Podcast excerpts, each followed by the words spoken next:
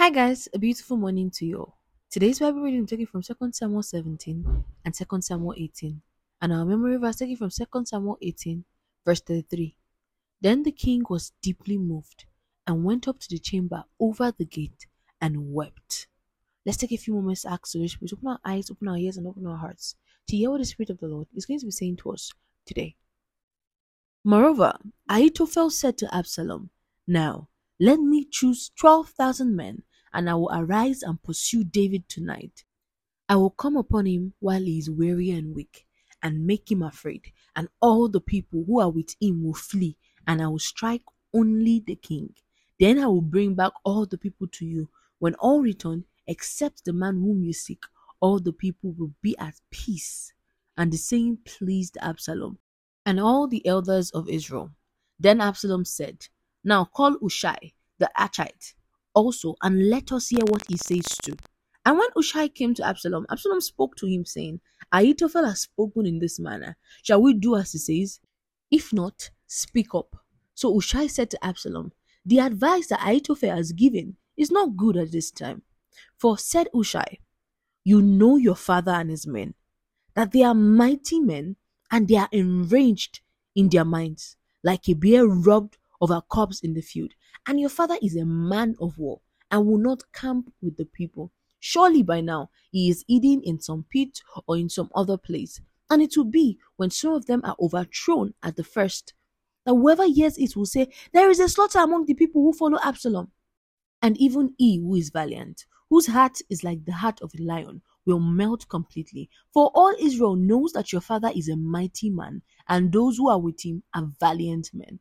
Therefore, I advise that all Israel be fully guarded to you, from Dan to Beersheba, like the sand that is by the sea for multitude, and that you go to battle in person. So we will come upon him in some place where he may be found, and we will fall on him as the dew falls on the ground.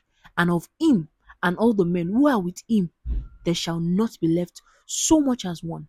Moreover, if he has withdrawn into a city, then all Israel shall bring ropes to that city, and will pull it down into the river until there is not one small stone found there. So Absalom and all the men of Israel said, The advice of Hushai the Archite is better than the advice of Ahithophel.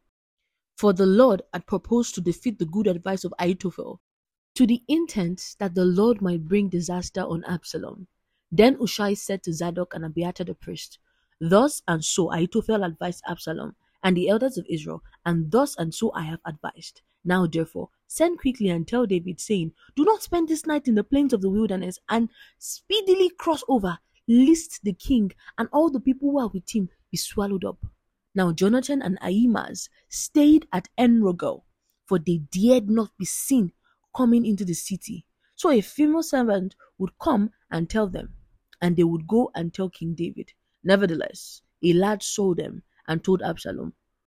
But both of them went away quickly and came to a man's house in Bahurim, who had a well in his court, and they went down into it. Then the woman took and spread a covering over the well's mouth, and spread ground grain on it, and the thing was not known. And when Absalom's servant came to the woman at the house, they said, Where are Ahimaaz and Jonathan? So the woman said to them, They have gone over the water brook. And when they had searched and could not find them, they returned to Jerusalem.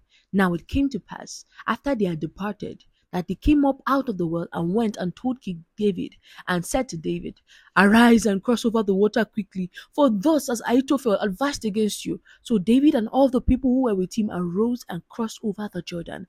By morning light, not one of them was left who had not gone over the Jordan. Now when Ahithophel saw that his advice was not followed, he saddled a donkey and arose and went home to his house, to his city. Then he put his household in order and hanged himself and died, and he was buried in his father's tomb. Then David went to Mahanaim, and Absalom crossed over the Jordan, he and all the men of Israel with him. And Absalom made Amasa captain of the army instead of Joab. This Amasa was the son of a man whose name was Jithra, an Israelite who had gone into Abigail, the daughter of Nahash, sister of Zeruiah, Joab's mother. So Israel and Absalom encamped in the land of Gilead. Now it happened when David had come to Mahanaim that Shobi, the son of Nahash, From Rabbah of the people of Ammon, Machir the son of Ammiel from Lodebar, and Barzillai the Gileadite from Rogelim, brought beds and basins, earthen vessels and wheat, barley and flour, parched grain and beans, lentils and parched seeds, honey and curds, sheep and cheese of the earth, for David and the people who were with him to eat. For they said, The people are hungry and weary and thirsty in the wilderness. In this chapter, we see the wisdom of David compared to the wisdom of Absalom. Absalom thought that if he had brought the people together and won the hearts of the people, he would easily defeat his father, which could have been if the Lord did not intend that Absalom would be defeated.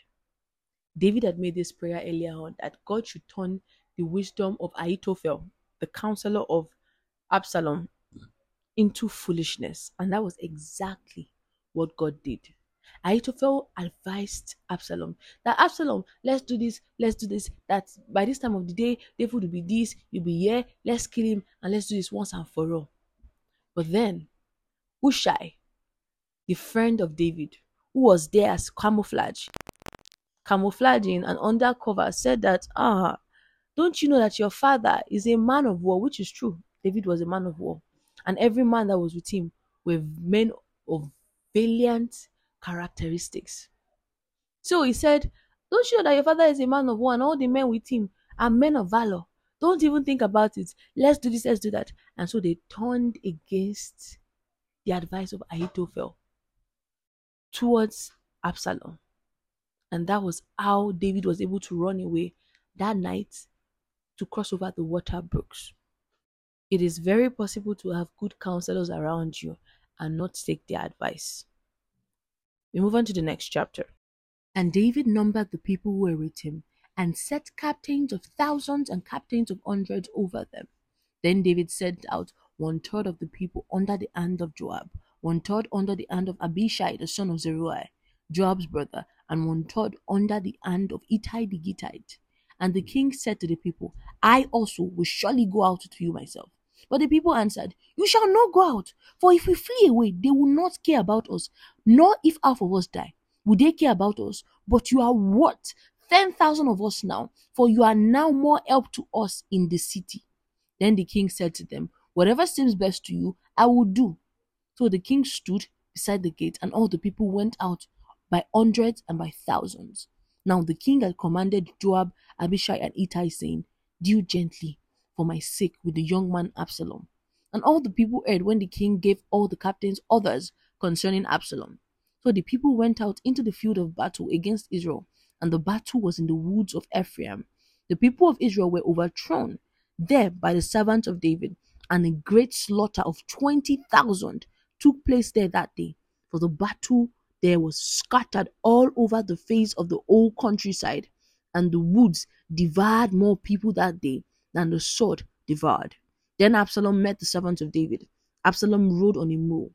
The mule went under the thick boughs of a great terebinth tree, and his head caught in the terebinth. So he was left hanging between heaven and earth. And the mule which was under him went on. Now a certain man saw it and told Joab and said, I just saw Absalom hanging in a terebinth tree. So Joab said to him, Who told him? You saw him? And why did you not strike him there to the ground? I would have given you ten shekels of silver and a belt. But the man said to Joab, Though I were to receive a thousand shekels of silver in my hand, I would not raise my hand against the king's son.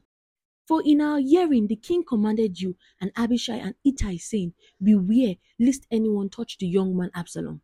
Otherwise, I would have dealt falsely against my own life, for there is nothing hidden from the king, and you yourself would have set yourself against me. Then Joab said, I cannot linger with you. And he took three spears in his hand and thrust them through Absalom's heart while he was still alive in the midst of the terebinth tree. And the ten young men who bore Joab's armor surrounded Absalom and struck and killed him. So Joab blew the trumpet, and the people returned from pursuing Israel, for Joab held back the people.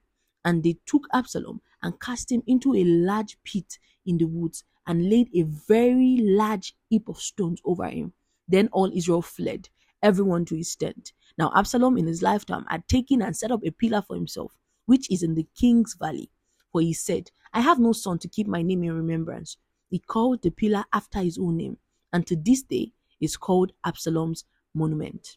Then Ahimaaz the son of Zadok said, Let me run now and take news to the king how the Lord has avenged him of his enemies. And Joab said to him, You shall not take the news this day, for you shall take the news another day. But today you shall take no news, because the king's son is dead. Then Joab said to the Cushite, Go, tell the king what you have seen. So the Cushite bowed himself to Joab and ran. And Ahimaaz the son of Zadok said again to Joab, But whatever happens, please let me also run after the Cushite. So Joab said, Why will you run, my son, since you have no news ready? But whatever happens, he said, Let me run. So he said to him, Run. Then Ahimaaz ran by the way of the plain and outran the Cushite. Now David was sitting between the two gates, and the watchman went up to the roof over the gate to the wall, lifted his eyes and looked, and there was a man running alone. Then the watchman cried out and told the king, and the king said, If he is alone, there is news in his mouth. And he came rapidly and drew near. Then the watchman saw another man running, and the watchman called to the gatekeeper and said, There is another man running alone. And the king said, He also brings news. So the watchman said, I think the running of the first is like the running of Ahimaaz, the son of Zadok. And the king said, He's a good man and comes with good news. So Ahimaaz called out and said to the king, All is well. Then he bowed down with his face to the earth before the king and said, Blessed be the Lord your God, who has delivered up the men who raised their hand against my lord the king. The king said, Is the young man Absalom safe? Ahimaaz answered, When Joab sent the king's servant and me, your servant, I saw a great tumult, but I did not know what it was about.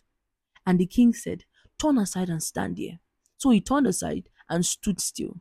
Just then the Cushite came, and the Cushite said, There is good news, my lord the king, for the Lord has avenged you this day of all those who rose against you. And the king said to the Cushite, Is the young man Absalom safe? So the Cushite answered, May the enemies of my lord the king and all who rise against you to do harm be like that young man. Then the king was deeply moved and went up to the chamber over the gate and wept.